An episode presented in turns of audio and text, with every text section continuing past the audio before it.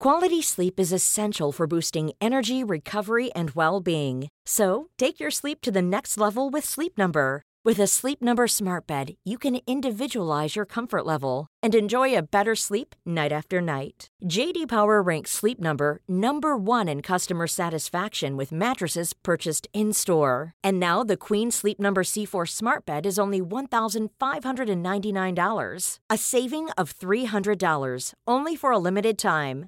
For JD Power 2023 award information, visit jdpower.com/awards. Only at Sleep Number stores or sleepnumber.com. Since 2013, Bombas has donated over 100 million socks, underwear, and t-shirts to those facing homelessness.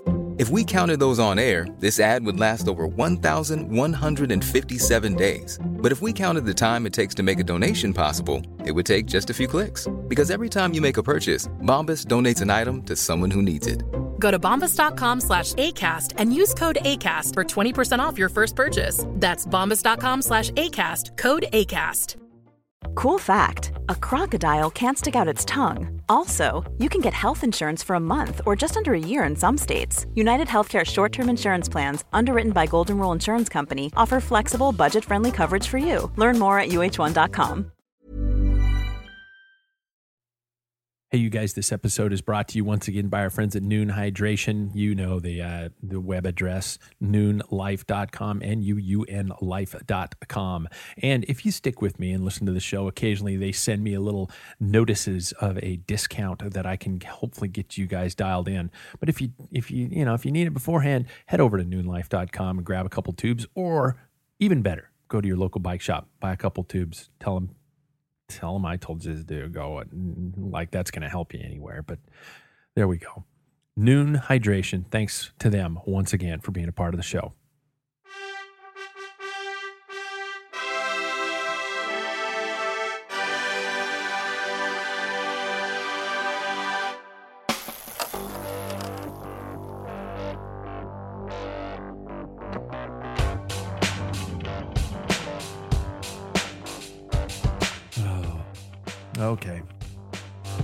Welcome to the podcast. I can't think of something that I should say about the podcast to welcome you to it. That is a cop out, but that's what I'm going with. I'm Pat Bulger. This is the Pack Filler. Hi, you guys. Hi, you guys. You guys. You guys, it's happened. I've got problems. I'm going to start off with my problems. I've officially reached two unfortunate statuses recently, and I need your help. I'm reaching out for help. This is a call for help. My first problem, you guys, and I know this is going to come as a shock to you. I'm officially addicted to cycling. I know you're probably saying to yourself, Pat, you're only now addicted. What the hell's the problem? You have 18 bikes in your basement. You talk incessantly about the activity, and you haven't had hair on your legs for over 35 years. I know, but now it's it's seriously bad, you guys. And some of you can probably relate to this. Okay, I've been spending the last two weeks waiting like a kid on Christmas Eve for the new pack filler kits to arrive. This isn't an ad. This isn't anything like that. I'm sure you guys have all done this when you've ordered team or club kits. And I know for those of you guys who probably ordered the kit yourself, you're probably waiting a little bit like me, but this is bad. Every time a truck drives by, I think the dog and I will sprint to the couch to look out to see if it's a delivery from Castelli. My dog probably has different reasons. And I know they said it would be six to eight weeks, but I swear it's been at least 12. I swear. Oh man, I'm so excited for that stuff to come. I want to see it. And I know I'm supposed to be all professional and, you know, praise Castelli and they're doing their job. They're doing what they said they were going to do. And it's going to be a gorgeous kit and it's going to hopefully fit perfectly, even though I didn't buy a fit kit. And so I'm all worried about that. And I don't want it to be too big because I don't want it to flap and I don't want it to be too small because I don't want it to show my flaps. so there's my. I'm also addicted this sport and that I've been spending way too much time looking at uh, online at cycling shoes. I think my wife, were she married to anybody else, would be probably concerned about some sort of a porn addiction with how much I'm looking at my iPad. I, I've always been okay. You guys, my birthday is next week. Don't give me anything, and I've I've decided to buy myself new cycling shoes as a gift to myself. All right, I'm going to buy both new road and bo- bo- uh, mountain shoes because I've always been a Sidi guy. My road and mountain shoes are just about ready for retirement. I got a pair of road Sidis, uh, the, the all black Dark Knights that are really old, but they've done great. But it's time for them to probably go someplace else.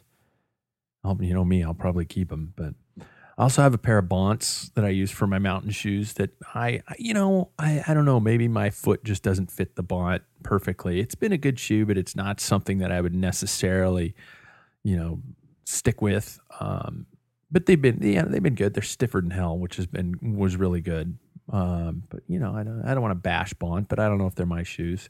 I should probably go with two new pair of Sidis. The problem is, and I'm going to open up a flood of probably opinions, which I fully encourage you to throw at me. The problem is, I love the look of those Giro shoes. You know what I'm talking about? The laces. Laces, in my opinion, are cycling porn. They are sexy. And I can't decide because I, I know I should probably go to a local bike shop and I should probably try some on and see how it feels and stuff like that. I've been constantly addicted to researching, to reading reviews, to looking at different color combinations, and I, and I can't I can't pull the trigger. Speaking of which, I actually want to go with white road shoes. And I know some of you probably have an opinion on what color road shoes should be and what color mountain shoes should be. I'm thinking about a white pair of road shoes, but the problem is I'm so damned white, they might match my calves and it would look, yeah, wow, that's that guy's as pale as his shoes. And I'll probably go with dark for mountain. But this, oh, you guys tell me what to do. Tell me what to do. I know I'm going to get a flood of people, all pro Giro, pro Sidi, pro whatever. My style, I'm, I, you know, I don't need an enduro mountain shoe. I just need a good cross country shoe. Uh, my road shoes, um, yeah, I need a pretty good road shoe. I'm, you know, I'm, I, I guess I, some people would call me a power rider, even though I'm old and I don't really power anything anymore, except for coffee and beer. So, Tell me what you think. Tell me what to do. Somebody tell me which ones to buy. The other status I've reachly official, uh, officially reached, reachly officialed, shit, officially reached, and this one is I've, I was I've been recently traumatized. I am now officially the old blind guy I've been wearing glasses for the past few years, but they've only been readers because I've, I just have problems reading up close, which is probably because my age and things like that. And eyes start to go and all that sort of deal is, yeah. Distance has never been a problem, which is great for cycling. I'm, I'm uh, riding is perfect for me, but not when I want to look at my Garmin, when I want to sign the check for a cup of coffee or a beer or check my Strava or if somebody texts me while I'm on a ride or something like that. And and so I, I go with bifocal cycling glasses, which are so and I'm not going to name the name of the company that I wear because I bought them and I don't want to bash them because they do a product that they're intending, but I think they look so dorky. And I, so I went to the optometrist yesterday. Actually, a couple weeks ago, I went and I finally got a, a an eyeglass prescription. All right, instead of just you know readers that you buy that have a little magnification down below and you're good to go. But i finally went and got my eyes checked because distance was has always been fine but it was always you know a little bit weird lately. So i got i finally got a, pres- a pair of prescription eyeglasses which which are great. I love them but uh, yesterday i decided to go in and get fitted for contacts. And for those of you who wear contact lenses i i, I applaud you you have a pain threshold higher than any person I have ever dealt. That was the worst experience I have ever gone through. My body and brain have been genetically predisposed and trained never to put my finger in my eye. And now I go into the optometrist, and this lady is showing me how to properly stick my finger in my eye. It she shows me she first of all she puts me back on this you know dental chair from hell and my head goes back and then she's putting her finger in my eye and putting the contacts in and i'm blinking like crazy because that's my natural tendency. And i finally get them in and it feels it, they feel really freaking weird. And then we go into this other room and she puts a mirror in front of me and she says okay you've got your contacts in. Now you need to take them out and put them in three times by yourself you guys, that hurt more than an FTP test. I was crying in the lobby of this optometrist studio with other people walking around, trying to figure out how to get these things in or out. And she made me do it three times. The third time I did it, it stung so bad on my eyes that I, I was bawling. And my eyes, I, am supposed to, yesterday I was supposed to wear them for six hours. Today I'm supposed to wear them for 10 hours. I haven't put them in yet. Still wearing my glasses right now. And tomorrow I'm supposed to wear them for 12 hours. My eyes feel like I've just done four hours on dusty trails. You know, that feeling with the grit in your eyes and stuff like that. And plus, after yesterday, I'm not sure I can actually read that better. There, there, there's the, the contacts with an actual bifocal in them. I don't know how it works, but apparently they say it works. Shit. This is my other problem. I need your thoughts on this one too. I don't want to buy prescription cycling glasses because they cost a freaking fortune. They have a big display at the at the optometrist place of like Oakley's and Rudy projects and things like that, which you can buy prescription lenses for. I, I have a feeling even with my insurance, they're going to probably be like four or five hundred bucks out of pocket. That's just crazy. I don't want the bifocal glasses, cycling glasses anymore because they're old man nerdy, and I am I personify that enough as it is. And I also don't want the ones where you put the actual, you know, the the the lenses behind, like you have your sunglasses and these are a little insert into the back of them because I think they also look really stupid. Sorry to anybody who wears those. So what do I do? Do I just not wear any type of prescription when I'm out cycling and carry my glasses in my back pocket and switch out whenever I need to do something? Do I make my Garmin display bigger so I can see it when I'm riding?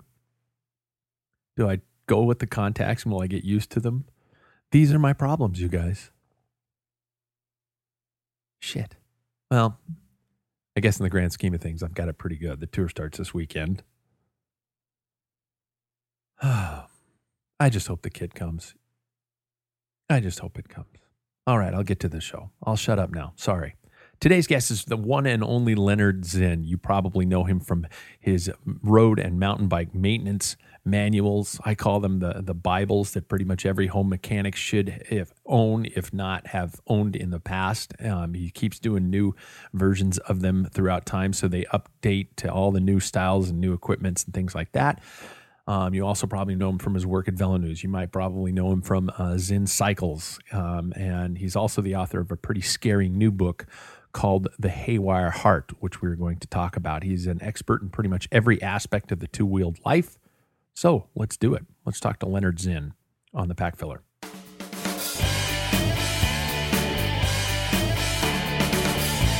Right, guys, today's guest is perhaps one of the most knowledgeable people in the whole of the sport of cycling. He's been a competitor, a mechanic, I guess a mechanic would be an understatement, uh, a bicycle builder, a journalist, and even a mentor. He's widely known for his writing as the author of what many would call the Home Bike Mechanics Bible, and now with his most recent work, The Haywire Heart. Let's welcome to the show Lennard Zinn. How are you, sir? Good, thank you. Yeah. Hey, so I always like to start with a little background, a little perspective. And it seems that through my experience with the show, everybody's had some sort of an interesting twist of fate that brought them into cycling. And from what I've been researching about you, I've yet to find anyone who's, I guess, as fate tied as you and, and how you came into the sport and how you came into where you are now. Um, so, how did cycling kind of become a part of your life for the listener who hasn't done any, any kind of background research, I guess we could say? Well, um, like any kid, at least any kid in the 60s, I rode my bike a lot to school and back and all that sort of thing. And, and, um, it just was, you know, everybody rode bikes. It wasn't like, uh, anything in that it was any particularly more important to me than anything else at the time. It was just, uh, I don't know, a way of getting around yeah. and, and, uh, and, and then that continued, and the just the commute distance got longer in junior high and high school, and um, and I guess by the I guess I I when I went off to college in Colorado Springs, at Colorado College, I I did have a racing bike with me. I'm pretty sure when I left, or can't remember for sure. Maybe Yeah. I bought it the following summer. But anyway, I I uh, it was during I was on the the varsity ski team on at at CC, and my freshman year, I um, I tore the meniscus in my knee, and this is uh, 1976, you know, and Yeah. and at the time, to fix quote fix a meniscus tear, what they would do is they'd slice your leg wide open, Oh. and then they'd and then they'd pull the whole meniscus out. They didn't have arthroscopy then, so you know, and I was just looking from the perspective of having seen Joe Namath win the Super Bowl in 1972 and been such an amazing athlete, and here by that by that point, four years later, you'd see pictures of video of him, and he couldn't he could hardly walk Yeah. because of all the knee surgeries he'd had. That you know, and and I was like, I was no way I was going to do that. And had I done that, been bone on bone since 1976, holy smokes, I'd be on my Yeah. second artificial knee by now. And so, so um, uh, fortunately, I got a third opinion from another orthopedist in Santa Fe. He said, "Well, you could just try riding a bike." and so I just started riding more and more and more. So that may have been the time when I got a real racing bike. I can't remember if I already had that or if I got that at that point, but.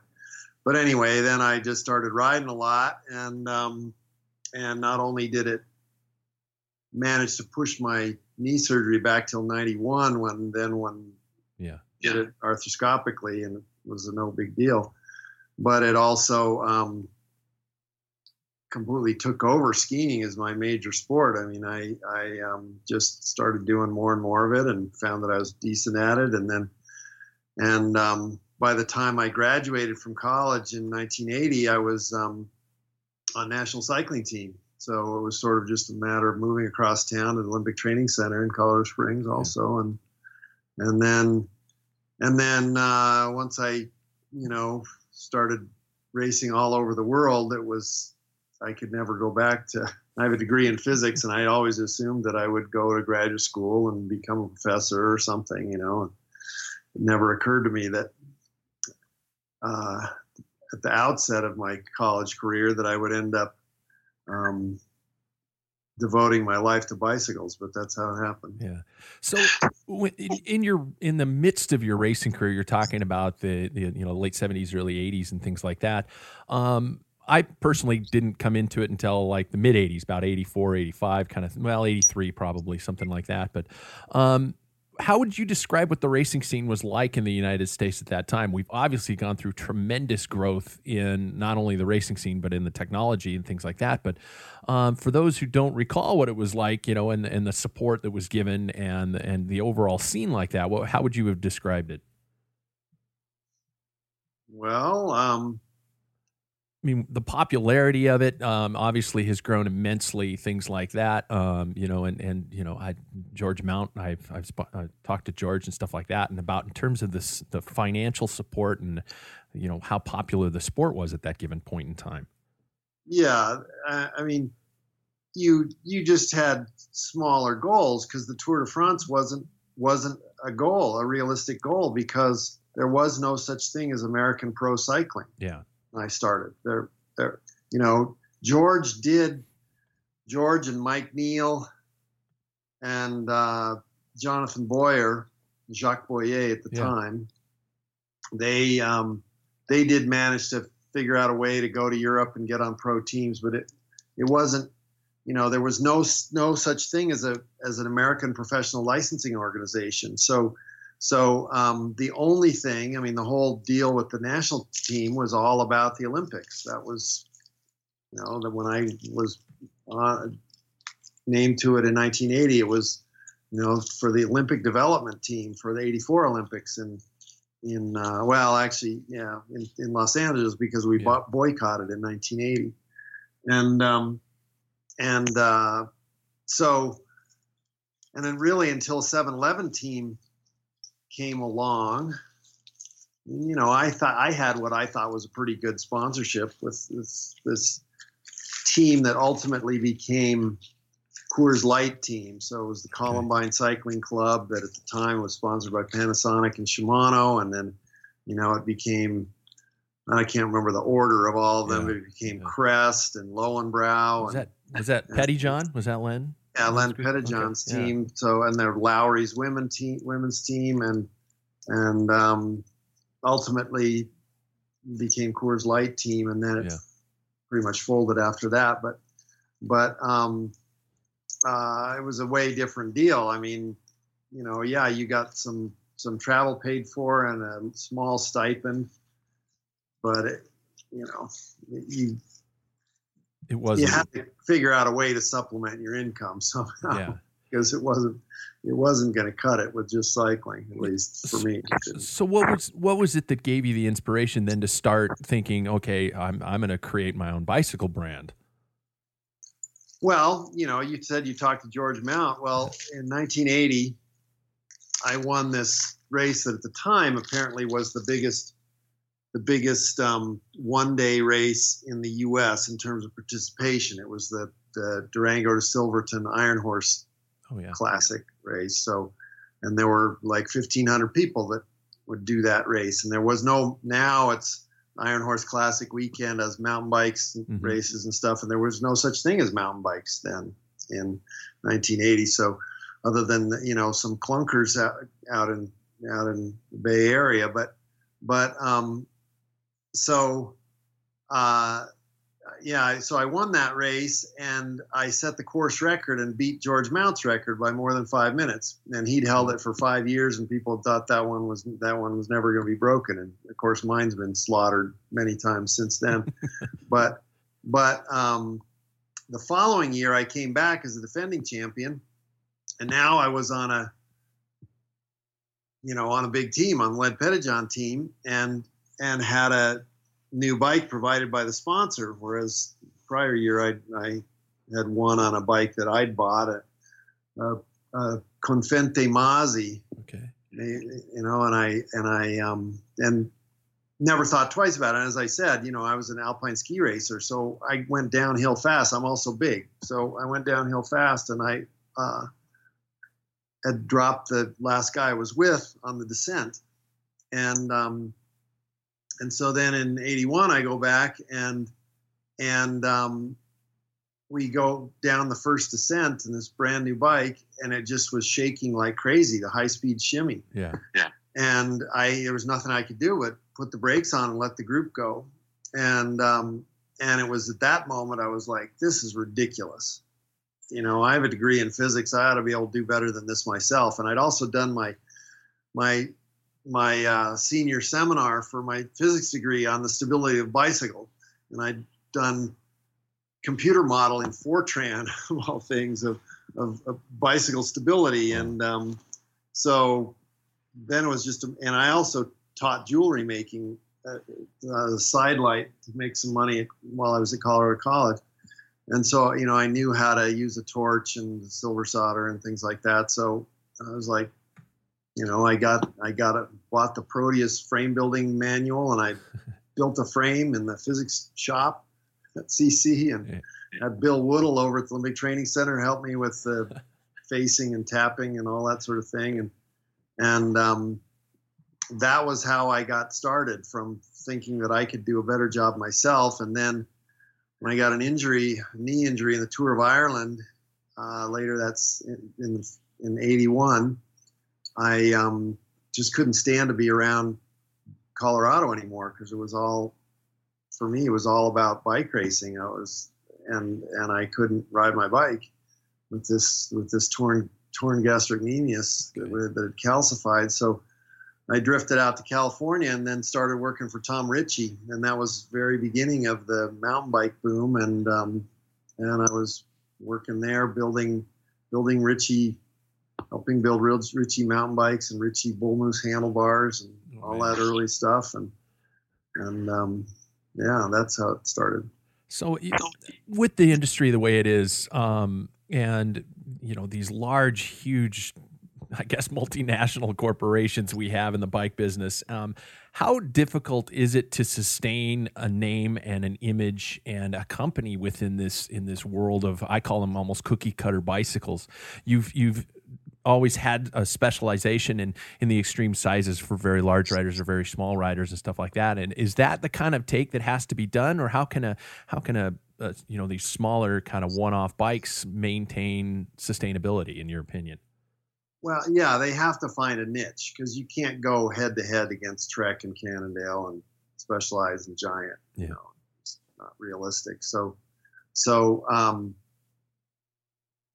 uh, yeah, in my case, the niche started. My niche, first niche was mountain bikes because you couldn't get mountain bikes in Colorado when I started. So that's Wow. what I started doing first, was making mountain bikes. And then, pretty by the end of the first year that I had my business, um, Univega and Specialized both had a production mountain bike, and way, way, way cheaper than I was selling mine for. So that was the end of that as my niche. And then, and then I started sponsoring a women's racing team, and um, that was the first women's racing team in Colorado, and one of the first in the country that was, you know, there wasn't a team that was, you know, a men's team with some women on it, but actually just a strictly a women's team. And so um, then I became known for making women's bikes because there was no such thing as women's specific design. You know, the, Yeah. the, the big bike companies, when they were making quote women's bikes, it was a really low end bike. It was not a, uh, you know, the, somebody who wanted to race the bike wasn't going to get one of those. And, and, you know, another for a small woman, the other only sort of production uh, medium to high end bike that was specifically a women's bike was from Georgina Terry, and it had a 24 inch front wheel, and you obviously couldn't race that either because you couldn't get spare God. wheels. Yeah, so exactly. so um, I started making these custom small women's bikes, and and for a while there, my entire business was all very small, very small women, and um, and then uh, uh, you know that sort of morphed as as the um, as bike companies started realizing that actually women do spend a lot of money on bikes and and started producing some things for them. And by then um, this whole i'd sort of worked out this whole deal of how to make a big bike for even really people much taller than me and much heavier than me not shimmy when they take their hands off the bars or when they go fast downhill. And so um, that became my market. People that were big and tall and um, and a very a lot of them at the time they were tended to be people who'd had the crap scared out of them by a bike that shimmied and and um, and and some of these were custom bikes too but from builders that didn't you know weren't that tall themselves and didn't understand the issue and it just sort of scaled the bike up for them and anyway i guess i'm getting off the subject but the niche you need to find a niche uh, in order to to do it. And and i and i think that um, you know mine has been two really two niches lately. It's really big and tall bikes and um, fully engineered travel bikes that fit in a you know in an s&s case and fly for free. So so especially tall ones because we do those with four couplers in the frame Wow. plus we're the first ones only ones that i know of still doing a coupled stem so Oh, wow. it just in terms of the speed of getting it in the case and getting it back together and being able to ride i, I think we um, you know we always have set the standard for that on in terms of travel bikes and um, you know convenience and and and uh, and minimizing expense and minimizing you know having a full on racing bike when you get there without having a giant giant bike case that Oh, then yeah. you got to deal with when you're in Italy and like what am I going to do with this thing during my rest of my trip and stuff so um Yeah. You No, no, no, no. That's fine. You seem to have kind of a, a a you know, coming from a physics background, coming from uh, trying to understand the, the specific uh, solutions to to problems created by you know the classic hand built bicycle. You seem to have a little bit of a different take on on the bicycle itself and the building of a bicycle. I talked to some frame builders and they look at it more as the art, as you know, as something uh, a beautiful piece of work that you're going to hang on the wall. You seem to look at it more of that, you know, man equating to machine and working together with the machine. Am I am I right or am I wrong in this this kind of interpretation of what I've what I'm hearing from you? You're absolutely right. I, you know, I have never displayed at the North American Hand Built Bike Show. I mean, Yeah. I like going to it. I think it's a cool show, but from my perspective, it's too much about the the looks of them, Yeah. um, and that and that we do incredibly beautiful titanium frames with absolutely perfect welds and and we you know when i started yes i did all kinds of cutouts and little filed the dropouts for hours on ends and you know and did fancy things with the lugs and all that. But but um but i i am much more interested in it as a tool than as a work of art and something that you would use. And you know when people call me up and hey you know i took my my brand new frame in and the shop installed the headset and they and they scratch and they send me a little photo of there's a little scratch on their head tube or when when they'd installed the headset and what do I do about that? I'm like, well, thank the guy for having given you your first scratch so you don't have to be the one to do it. I mean, that is the way I look at it. That you know, bikes are to be used and scratched and banged up, and and and not meant to be these um, these Yeah. uh, pieces to display. you know what? I I always get pissed off when I scratch my bike the first time. I'm not gonna lie. I always, you know, I, I brood over it for a while, and then now I guess that everyone has some sort of a, you know, a story. I guess we could have behind it, but uh, it's still that you're right. That first one is always the most painful. Yeah. So when when did writing become something that you started pursuing with all of this? Um, you know, a guy building bikes, a guy working with with Richie and stuff like that, and all of a sudden starting to think, you know, hey, I've got a message here. I can start getting the word out that way. Yeah, well, I'm fortunate that I went to Colorado College because I, while I do have a degree in physics, I have a liberal arts education, so I had to write a lot while I was in college, and um, and it was something that I, you know, by the time I graduated, I was quite comfortable with, and I also um, befriended John Windsor there, who when he he's a buddy of mine here in Boulder who who um, he was from Chicago at the time when we were at CC, but he he bought this little free running magazine that would be handed out at stores and stuff called Rocky Mountain Running or something like that. And he um, he bought it and decided to make it, you know, more inclusive of more sports. So he renamed it Rocky Mountain Sports and Fitness Magazine, and um, and he wanted to get bicycling bicycle advertisers in there so he wanted some bicycling related content and so he asked me if i could write some you know technical articles about bicycles for him. So that's that's how it started. And then and then um, another friend from colorado springs was felix Magowan who um, he when he was 16 and i was you know i don't know 20 or 21 or something we were on the same the same team in Colorado Springs, um, and uh, and he uh, in I don't know eighty seven or eighty nine, one of those I can't remember which one it was. He bought Velo News. He and John Wilcockson and then David Walls bought Velo News and moved it to Boulder, and where it was it was it had been in Vermont and. Um, and Velo News had always been strictly a bike racing magazine and never had any technical articles in it. But Felix had known me for years and he had seen the stuff that I'd written in Rocky Mountain Sports and Fitness magazine. So he asked me from the very first issue if I wanted to to write some tech articles, and I said sure. And so from the first issue of VeloNews on, the first issue since it's been in Boulder on, I've been contributing to the magazine. And um, now I'm the dinosaur over there. They're way longer than anybody else.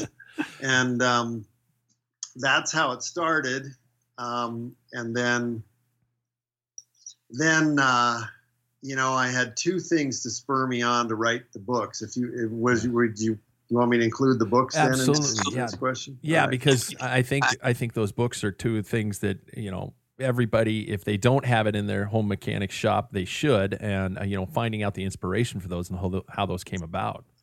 Yeah, well, so so the the books were um, I I had a friend that I used to go to the wind tunnel with at Texas A&M, which I started doing that with Steve Hed and Boone Lennon back in um, in 1988, and then in '89 after LeMond won the tour, we were back with him and we, you know, tested, you know, the aero bar versus Fignon setup and the speed of uh, how much how much LeMond gained just from not having a ponytail versus Fignon's ponytail and stuff like that. And, and um, anyway, this this friend of ours from Chicago, Lou Morgan, uh, was um, would tell me, you know, Lennard, you ought to write a book for insomniacs because this stuff you write at VeloNews is so boring and putting anybody to sleep.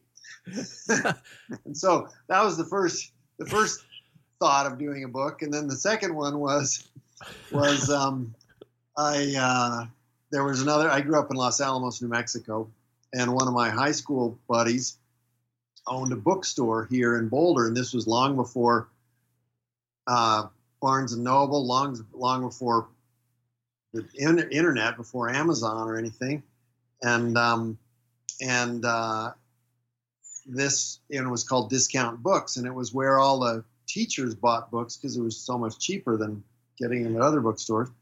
And my wife was a teacher, and so you know every semester or so she'd go in and and um, get a whole bunch of books for her class. And um, this buddy of mine, every time she'd come in, he was a cycling nut, and he'd read my stuff in VeloNews. So she'd come in and he'd say, you know, Lennard's got to write a book and he's got to call it Zen and the Art of Mountain Bike Maintenance. and then my wife would come home and she'd tell me that, and I'd laugh, haha, it's funny, you know, and I'd go back to, you know, welding bikes. yeah And then, and then, uh, you know, that happened a number of times. And then one time she came home from having been there and he had made up a dummy cover for the book. And there, and she brought it home and I was like, oh my God, I, I could just see it then all of a sudden. There it was, Zen and the Art of Mountain Bike Maintenance. And, you know, the picture of a bike on the front. I'm like, wow, I could actually do that. and so, um, and then I talked to Felix about it, and Felix had an interest in starting a publishing company. So basically, that's how Velo Press started. Was I um, I wrote this book, and that was the first book that Velo Press produced, and so the, the two have been grown up together since then. yeah five or well five editions of the road bike and six of the mountain bike is that correct Yes, that's correct. um, what elements of of mechanical work do you find that most people get wrong or most people should just put down the wrenches and probably take it into a shop Well, I would say uh, there are not too many people that ought to be messing with the dampers in their in their shocks, either Yeah. their front or rear shocks, especially their rear shocks.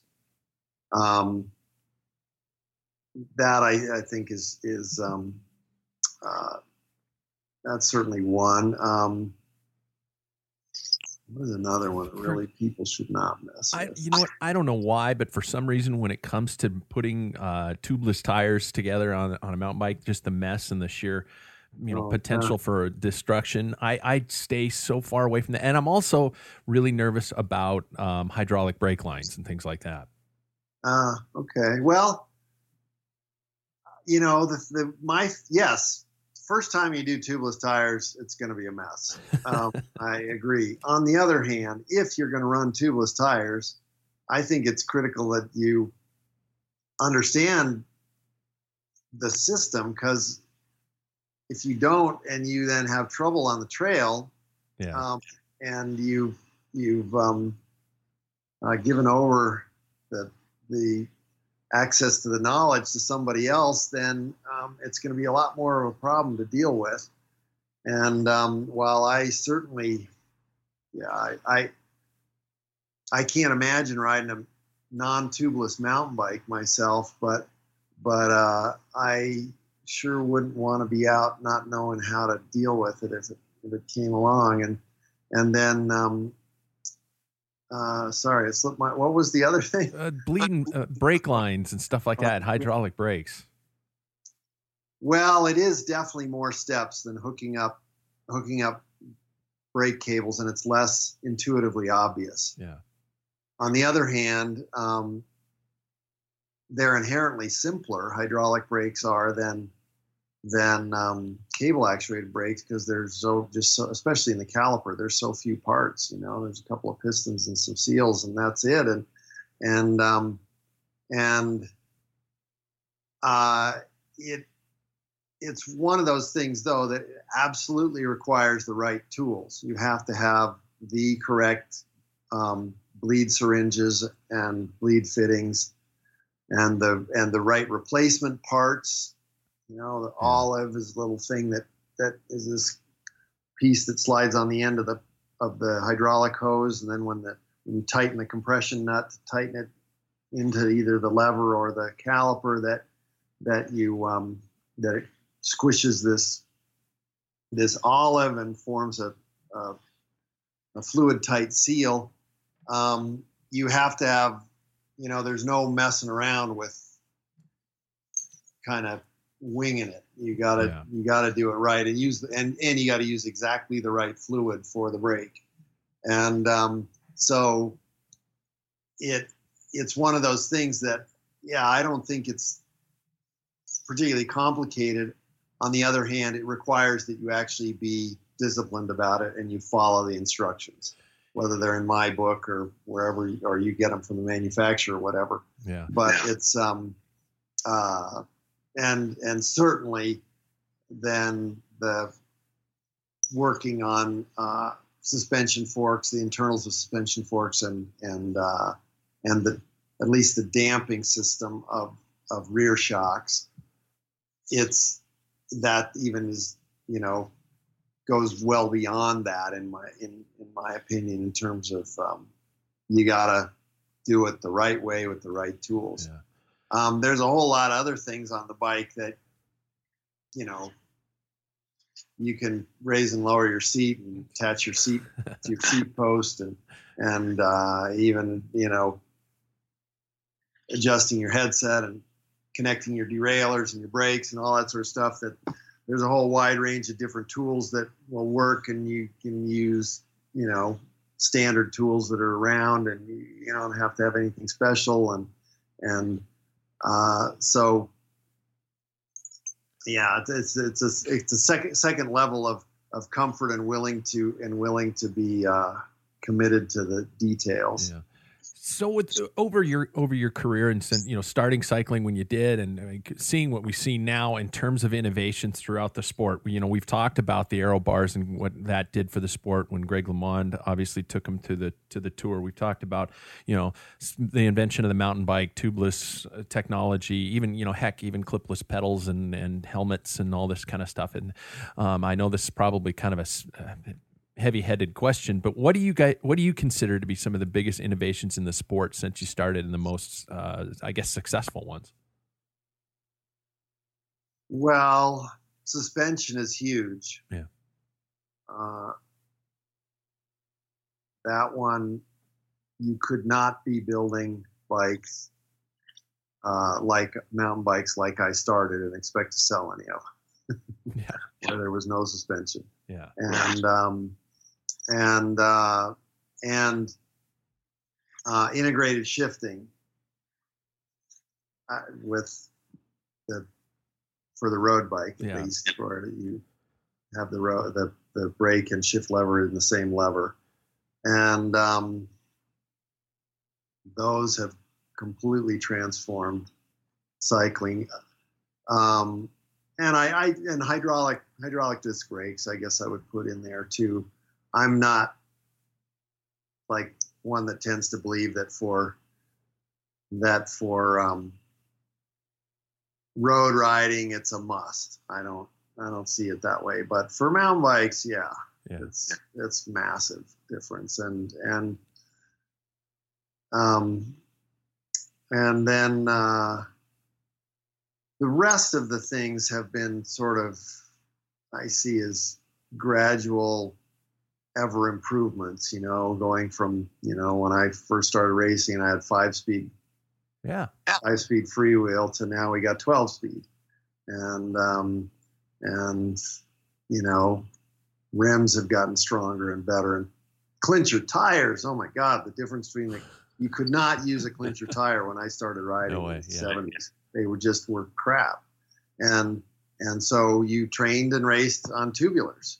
And and now i mean god i, I it's hard for me you know yeah i raced a lot of years of cyclocross and glued a lot of cyclocross tires and it's a lot more intensive gluing process than on a road bike. So i guess i did put up with it you know even until i was 55 but still uh, that that that we used to do that for all the tires we trained on, glue them on and everything. Wow, it's hard to imagine now, but Yeah. we did, and and it was. But now, uh, but that's still an incremental improvement. Clinchers definitely existed, and and you know, handlebars have gone from heavy Yeah. heavy bars to nice carbon bars and and the, the actually another one is the threadless headset that was a that was also huge. That was a big change that made a huge difference. So we we've seen all these changes in the sport and we've seen a lot of stuff going on and it's kind of funny you mentioned I I also started as a ski racer and then did both for a while and I remember one day my father looking at me and saying you're involved in two of the most expensive sports in the world freaking pick one um, and and do you think cycling's getting too out of hand in terms of expense and and gear driven and it's becoming a sport for what almost what started off uh, you know romantically we talk about as the working class sport you know a form of transportation that people grow into but now it's almost seeming like you know you got to you can't show up at the start of a bike race without a you know a ten thousand dollar road bike or a you know a eight thousand dollar full suspension mountain bike well i have a very different standard of comparison because my wife rides rides dressage on horses. Yeah. Oh yeah. And there you have an example of the the working man's mode of transportation that has become a thing where you know you yeah. I mean, you know her horse her horse gets custom shoes every six weeks and gets every week gets uh, acupuncture and and uh, you know and the the just the tack and the you know the trailers and the the training facilities and the I mean the you know there's no comparison Yeah. between the money that you can spend on that sport versus versus cycling. I mean, I guess you can have a zillion bikes, but you know, still the horse itself at that level is really expensive, and then every single thing that's on that horse is expensive, and and and then all the care of it, and so um, I guess maybe I've become a little more jaded about it, but but I do think that there still exists. I mean, you know, you can get a pretty decent bike for fifteen hundred bucks. You know, aluminum or steel frame bike, even even some carbon bikes for two thousand. I maybe that's still sounding really high. To me, that doesn't sound that high. yeah And I don't think you have to have a eight thousand dollar bike to be competitive to at least get to the point where you can see whether you've got whether it's worth investing more in in it that you love it enough or you're good enough at it or whatever. So um, I still think that the barrier to entry is not that high. I mean, there, there is a difference from when I was racing in this business of having to have a time trial bike Yeah. that's separate from your road bike. That we didn't have. We just, you know, there was nothing different between the bike we rode in the time trial and the bike we were road raced on. And uh, you know, we we thought we were pretty tricky if we had a second set of wheels, you know, the lighter wheels that we used for like a hill climb time trial or something, or or one with fewer spokes that we maybe used for a flat time trial. But but um, having to have multiple bikes, that is a little different. So doing stage races, yeah, that that makes the barrier higher. Um, I think it's still possible to do decently with with a clip-on aero bar that you can just stick on for the event, but it's it's kind of yeah, you, you're at a significant disadvantage there, and um, so yeah, I think that that's a little bit sad. Um, but on the other hand, the legislating the the bike that can be used to the point where you know you you kill the innovation in the sport. If it weren't for all the aero innovations that came for aero bikes for for time trial bikes, you wouldn't have a lot of the whole cool stuff that we got. Admittedly, it's quite high end, but it has trickled down quite a bit um, for you know all, all the other the other bikes, and um, and and I think it's one of the big things originally that had the first electronic shifting, the Mavic Zap system Yeah, I remember that. electronic system, those one of the reasons that they got as much of a foothold as they did was because of having multiple positions you could shift from on the aero bar, and because Chris Boardman kept winning the first yellow jersey of the Tour de France every year because he could shift from the end of his aero bar as well as from his brake lever, and um, so I the alternative to to um, to to this uh, financial arms race would be to say, okay, you can only, you know, sort of sort of a modified version of what's what's what's permitted in the little 500, you know, at Indiana Oh, University, yeah. You know, where you can only race on a bike that's like this, and it sort of it kills the innovation, and I think that would have been a mistake too. Um, uh, is there anything you would, if you could possibly, you know, wave your magic wand and change something about cycling culture? Is there anything that just absolutely is your pet peeve that drives you crazy about this industry and the people involved in it? Wow. Hmm. For example, I, I some there's uh, I cannot stand sometimes when when you, we get uh, elitism that term used quite, often in, in road cycling of people who have been in the sport for so long and not being tolerant of people learning trying to learn the culture and trying to learn the ins and outs of the sport. Yeah, so I have, I definitely have some uh, irritation with that, and I suppose that's one thing that why I tended to gravitate toward cyclocross later was because cyclocross to me seems to be about the most egalitarian one of the disciplines in cycling these days. You know that if you're going to be a tracky boy, you got to know all the special handshakes. You know, be, be a tracky and then you know road road thing, and uh, you know I can understand. Some of it comes from fear of being taken down by newbies. You know, in a peloton, I can get that, but you know, there's an awful lot of like you got to be part of the club and and uh, you know you wear the right stuff and and that that part I don't I don't like it. I, it is one of the things that had mountain biking grow so fast was because it just was big open arms for everybody. Yeah.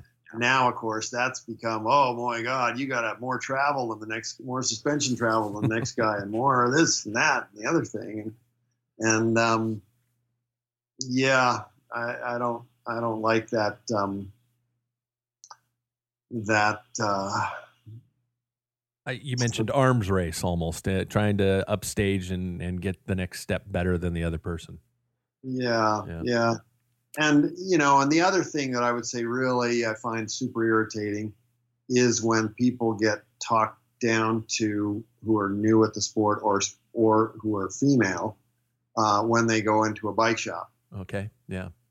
and that I certainly hear about quite a bit, and and um, and hate hearing it. And you know, and I love that my younger daughter, you know, she took a year's leave of absence, a year off in college, and went to work at University Bicycles here in Boulder. you know, she she uh, did her part to kind of try and be, you know, that, that because she'd, you know, just just like my wife, you know, when I'd send her to bike shop to buy something for me that I needed to build a bike up, you know, yeah, and just hey, can you go pick me up one of those? And then she'd have to go through this whole thing with this some 16 year old kid at the counter like you know she had to prove that she knew what she was talking about really? when she's asking for this specific thing you know and that kind of stuff pissed me off. Okay okay.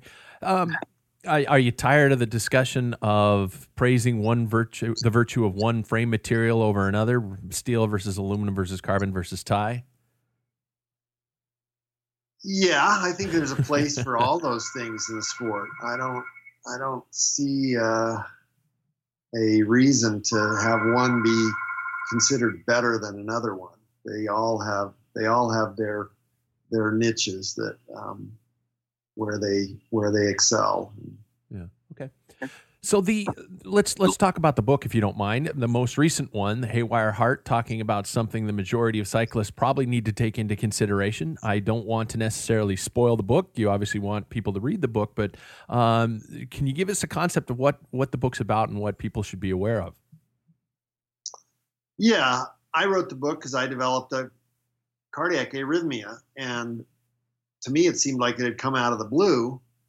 But then when I started thinking about it, you know, I've been 40 years of of bike racing and and cross country ski racing, and um, and I realized that some of the guys that um, that I'd done lot of cross country ski racing with, and who I'd gone to the hardest, longest races we could find, always most daunting ones, that they weren't racing anymore because they'd had some kind of heart issue. And I really hadn't paid that much attention to what their heart issue had been. And then this got me interested. Plus, I was still I was racing cross, cyclocross at the time, and I was quite serious at, at the time, especially because that I, I this was 2013, and the following season, the end final race of the season was going to be cyclocross nationals in Boulder on our home course on Valmont Park, and I, you know, was definitely aiming for that to do very well at that. And, and um, uh, so when I developed this and then and then started talking to people, started talking to those guys that had quit ski racing about what exactly had happened to them, and started to, talking to other guys on the start line with me in the 55 plus category in cyclocross. I could not believe how many people had heart issues, and and what those especially that they that they tended to be electrical issues, arrhythmia issues, and um, and some of them did have you know garden variety heart disease type issues, stents and those kind of things, wow. heart attacks, but but mostly it was it was arrhythmias, and I and I um, I uh, then started looking into the to the research and um, was amazed at the research that there was research showing that you know you decades of masters endurance racing and training you have an increase a, a higher a higher incidence of atrial fibrillation which is the most common uh, heart arrhythmia than than the rest of the population and um, and uh, and also I guess li- living in Boulder, it's quite a bit different when I was going to get to get um, other uh, opinions from from other cardiologists. Like when I go to Denver and I go to a hospital in Denver and be waiting in the waiting room, cardiology waiting room, I could just look around the room and see the risk factors. You know, people yeah. people on oxygen, people with diabetes, people people standing outside the outside the place smoking, you know, because the smoking wasn't allowed inside. Um, uh, you know, overweight people, old people, all of that sort of stuff.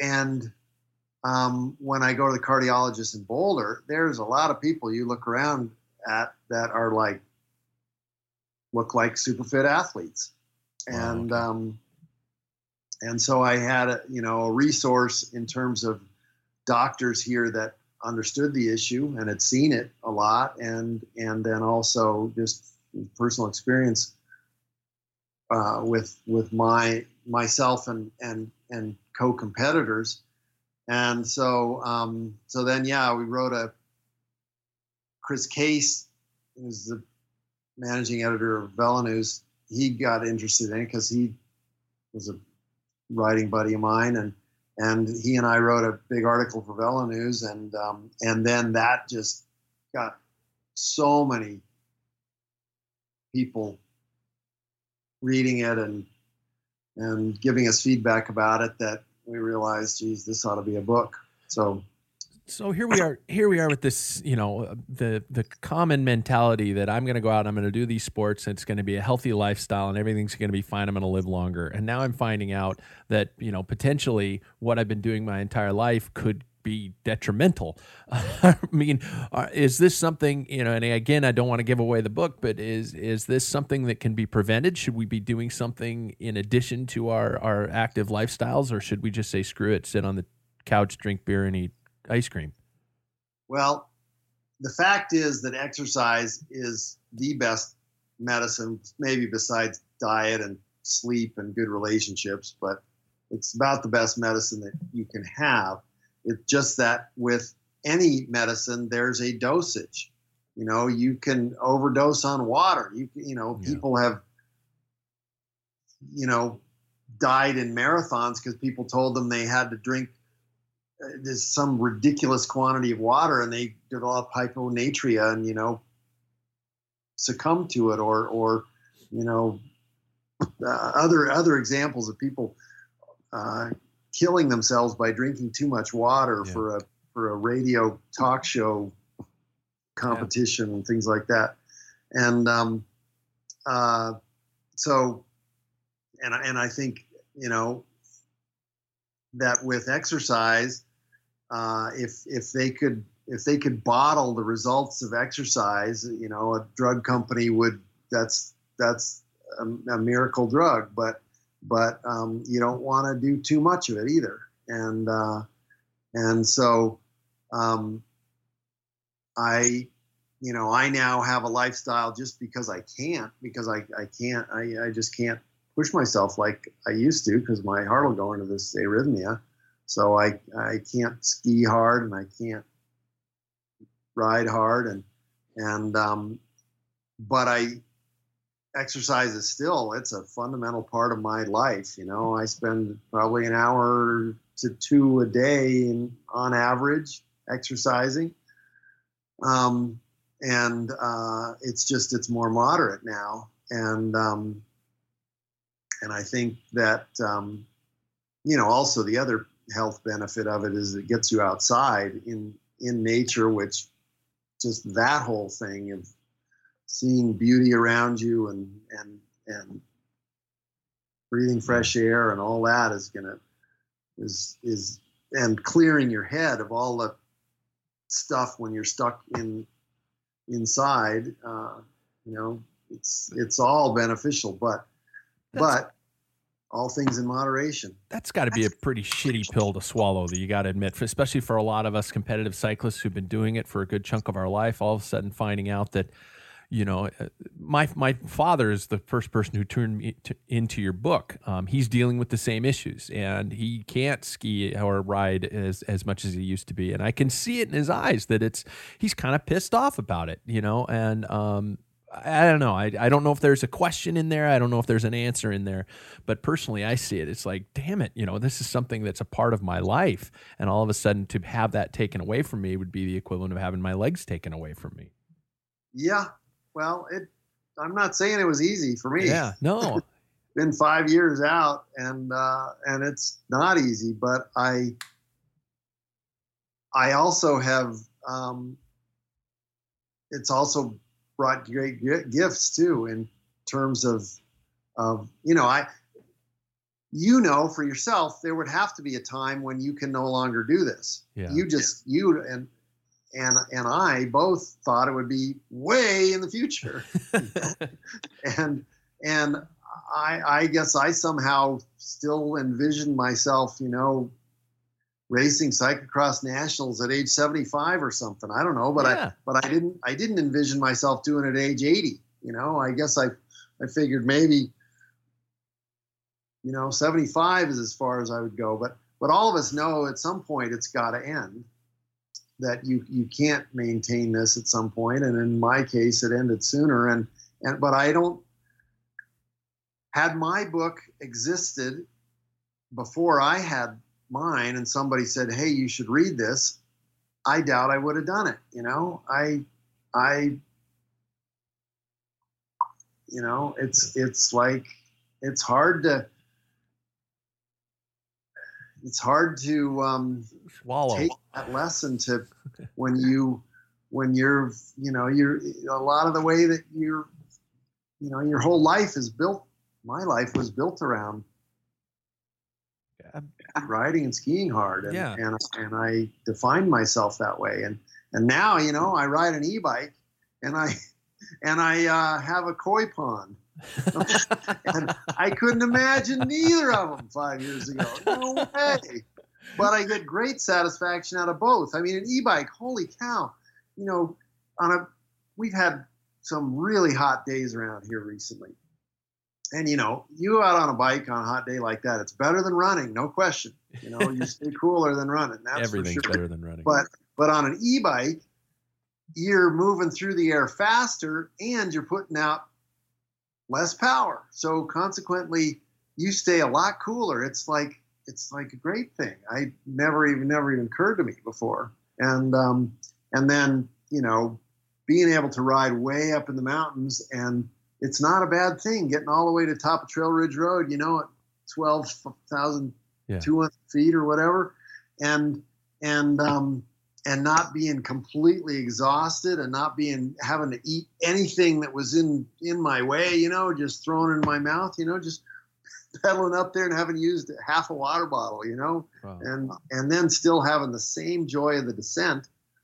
It's pretty great, you know. It's a pretty good way to see Rocky Mountain National Park. Well, this Yeah. was an interesting. I was going to ask you about your stance on e-bikes. I did see your post uh, uh, recently, you know, showing some photos of some some prototypes and stuff like that. And obviously, there's a culture that's that's angry about them that doesn't think they have a place on the trails.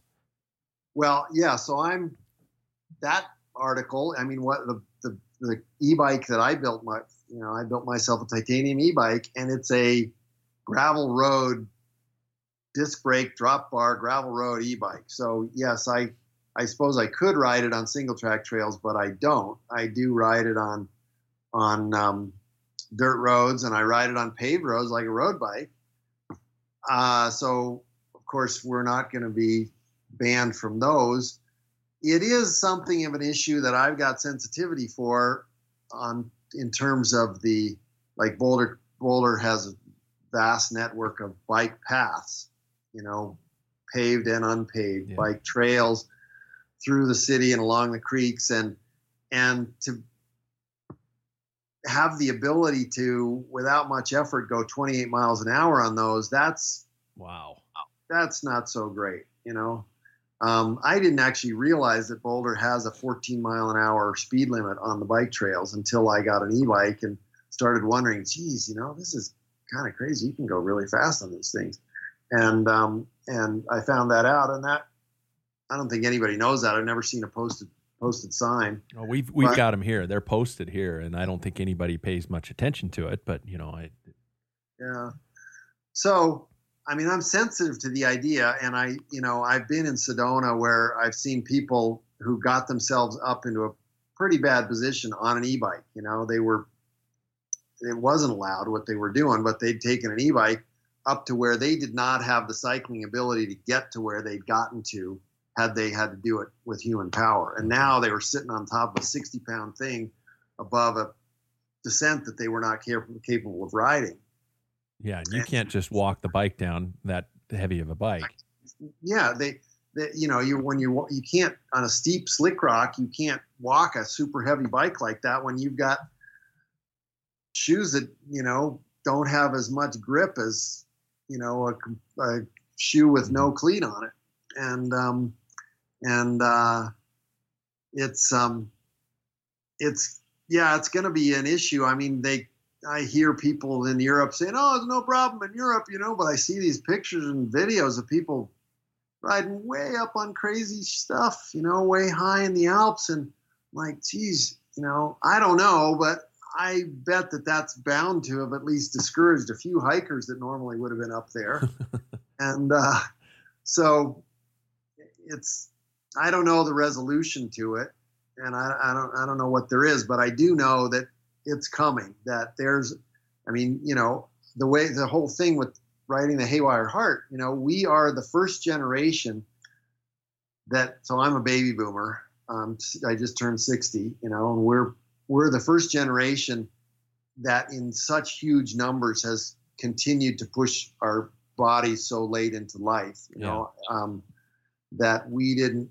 My I didn't see this from in my parents' generation. You know that they you didn't have huge numbers, thousands, and thousands of people in their 60s doing doing marathons and cross country ski races and yeah. stuff like that. And and um, so uh, you also then have people who are used to being able to doing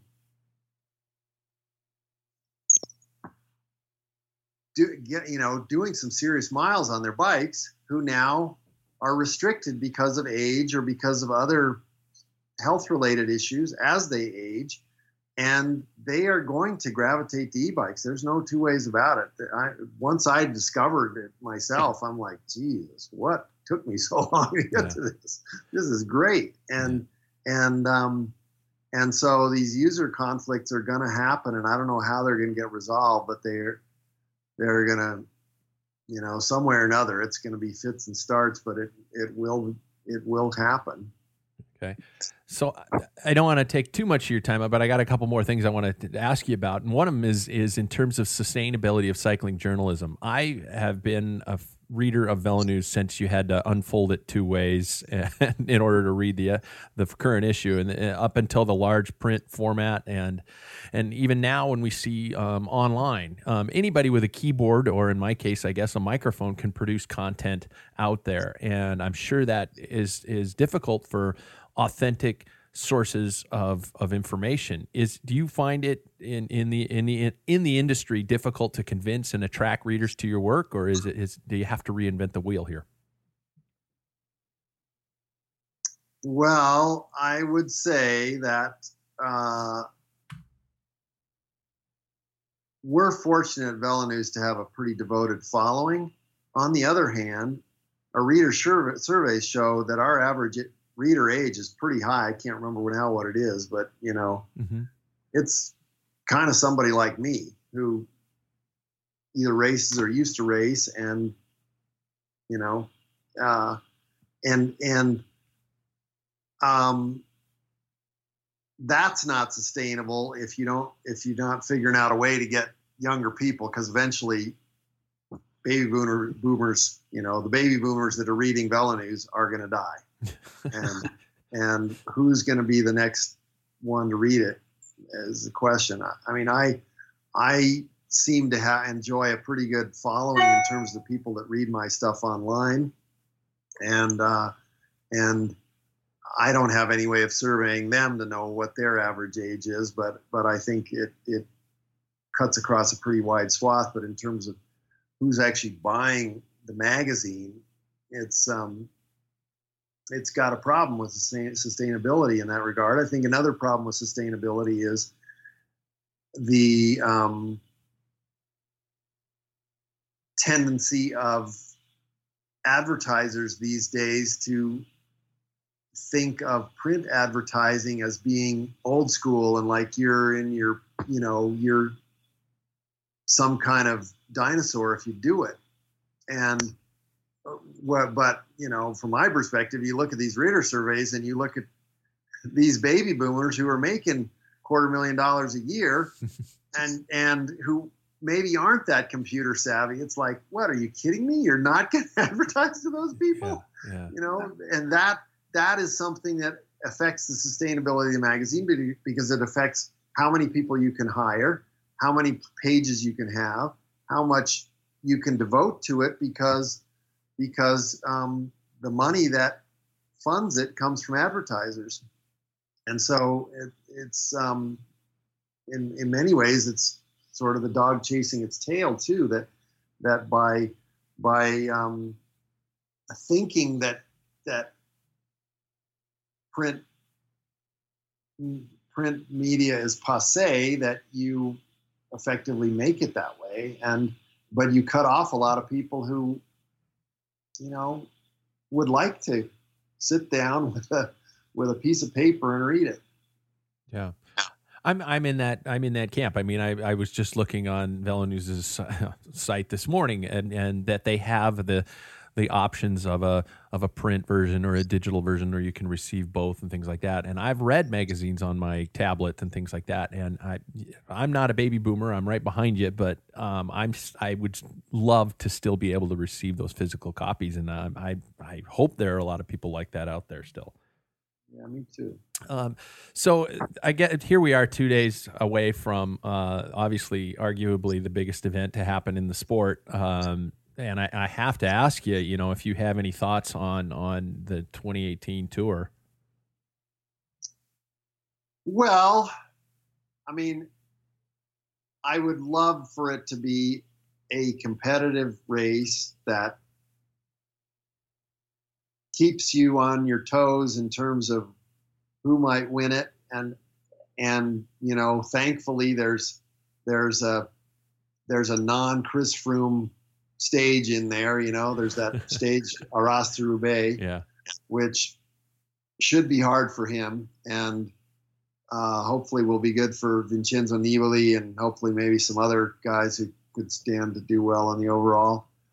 Um, I am not a fan of how boring the tour was all the Armstrong years with uh, such a controlled thing.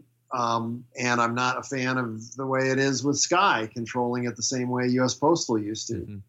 and that's completely separate from the whole doping questions, which of course are another thing. Um, but in in terms of, I, I think it will help for having it be a more interesting race that you have you have one fewer member of each team. You know, eight man teams Yeah. compared to nine man teams. That's one either one more domestique that is not going to be available late in the race because he's got to haul water bottles earlier, or vice versa. You know, it's it's it um, it will make it slightly harder for Sky to control it. Um, I uh, I suspect that Christopher Froome is going to be extremely dominant. That I think he probably did his homework and rode into extremely good form by the end of the Giro yeah, and started it at not not great form, but lost weight and gained fitness over the Giro. And um, and I think it's unfortunate that the way his case developed, what has now become the way this happens is if you have the if you have enough money and lawyers that um, you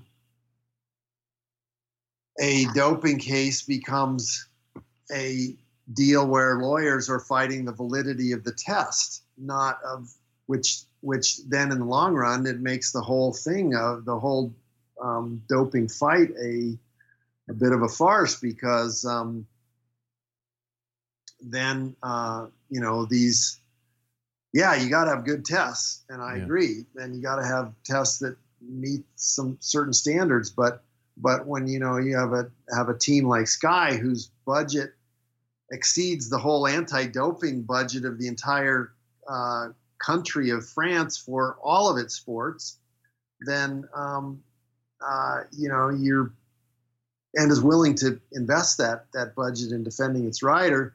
I mean, it's great that he has a good defense, and and if he's not guilty, great. But but on the other hand, it it damages the the whole credibility of the whole thing to have just the validity of the tests um, be what becomes the argument rather than whether the guy did it or not. Um, you don't have to answer this if you don't want to by grounds of your employment, but uh, do you feel that uh, Froome should have been allowed to start or not? I really can't say. I, Okay. I, I just I just would have liked if he were allowed to start. I would have much preferred that he were allowed to start following a a standard process of his case being properly reviewed and looked at by you know a court of arbitration and and real scientists weigh in on this and rather than he's not allowed by the tour organizer. And then oh lo and behold the next day he's allowed because what do you know? Uh, we can't we can't fight this juggernaut you Yeah. know? Uh, it's it that that didn't serve anybody. Um, so I I can't a- answer whether I don't I guess I don't have an answer whether I think he should be in or not. Um, he's the dominant stage racer of our generation. And if he didn't cheat, he should be in. And if he did cheat, he should be out. And I can't say whether he did or not from Okay. the evidence. I don't know. My last question is for you. I've been doing a lot of talk on the show recently about uh, the, the sport itself. You know, not necessarily covering talking about racing, just talking about the joy of being out on a bicycle. You are one of our Boulder contingent, and um, Boulder always gets high thumbs in terms of places to go out and ride your bike. I, I personally am. I live in Spokane, Washington, so I'm a big believer in where I get to ride my bike. Of the places you've been, do you consider any specific town or area or place the best in the world to ride your bike? Uh, well, I lived in northern Italy for a year in, in a town called Asolo. Americans say A Solo. It's a brand of boots. Incredible, beautiful place. And boy, that area, um, it's called the Veneto region, and the next one up, Alto Adige or the S- South Tyrol, is is in the Dolomites. Is just it's amazing. I mean, I guess my feeling is now, of course, I can't ride there without an e-bike because it's all too steep. but but, uh, but my feeling is that if I had my druthers about where to ride my bike, that would be it. Here, there's incredible riding, yes, but um, but it's not nearly as varied, and there's so many slight, just little tiny roads. We don't get super skinny roads that are paved. It's like here, if a road's going to be paved, I think the law is that it has to be wide enough to have a fire truck be able to pass with cars parked on either side. And so you don't get these little things that are like a little strip of paved road that are just wonderful to ride on that you, that you get in the Dolomites. Okay. Well, the VeloNews is where we can find you. The books, obviously, Haywire Heart, the, the maintenance, Zinn and the Art of Road Bike, Mountain Bike Maintenance, obviously over at Zinn Cycles. Is there anything I'm missing where people can stalk you and follow you and, and get information? Uh, well, you know, another thing I do do, I used to lead bike tours in Italy with uh, with Connie Carpenter and Davis Phinney, and now I I do a little bit of that with Scatto Tours, S C A T T O. Um, we do a Venice to Rome tour that I'll be doing in September. That's another way you can contact with me, and you can ride with me and have me be your bike mechanic. Oh, okay. That doesn't sound like too bad a way to go on vacation. Right on. Well, uh, Lennard, thanks so much for your time. Uh, like I said, you've got a perspective from being involved with all elements of, of the sport in one way or another, and for a, a pretty good, strong, lengthy career. So I, I loved hearing your perspective and getting your idea and take on the sport. Thank you very much. I appreciate the opportunity. Thanks. So there you go, Lennard Zinn on the pack filler. Apparently, we will all live longer by cycling, unless our heart gives out or a car smashes us into oblivion. oblivion. I can't speak today. I gotta go put my contacts in. Shit. Hey, if any of you guys get the new pack filler kit before I do, take a picture and send it to me. I want to see it, but not a creepy picture. You know what I mean. You know, of, of maybe just the kit maybe not you in the kit because that just opens up a whole floodgates of creepiness. Even though I'm sure you're an attractive person, but see, here I am. I'm walking down that slippery slope. Thanks for the iTunes feedback and the ratings. Keep it coming. Subscribe to the podcast. You can find us on obviously Facebook, Twitter, and all those types of places. By the way, I think I need to keep mentioning that the podcast is available on Spotify. So you can search out Pack Filler on Spotify and obtain it that way. I'm not sure which one gets the episodes quickly or the first or things like that. I know that when they get posted, they go straight to our website and then it takes a little bit of time for iTunes to pick it up and I don't know if Spotify picks it up after that. I don't know a whole lot of things, but all I know is that the tour preview show will hopefully be up this weekend and I apologize for the multitude of shows these past weeks. It's just that guests have been lining up and shows have been coming and there is no necessity for me to pace them out because I don't apparently understand pacing and everything's I think a little timely. So um you know, I want to get those shows out to you. By the way, you, people have been asking me about the past shows, uh, the Sean Kelly interview, the Stephen Roche interview, uh, you know, all those types of things. Um, even, you know, I had some people talking to me about Marianne Martin, the first uh, female Tour de France winner from the United States, and all those shows. They are in. They are. You can find them all Spotify. You can find them all iTunes, and of course, they're all listed on our website and things like that. But they are all still available. I don't delete shows. I might have done some of the. I actually I did delete some of the individual stages of the tour last year just because they got. I I thought they're kind of shitty anyway. Um, but we kept, you know, some of the big ones, you know, the George Mount interview and things like that from last year. So, other than that, keep the feedback coming. Get out there and ride. Uh, let's let's see what happens in the next three weeks. Right, Tour de France. Here we go. Here we go. Talk to you next time.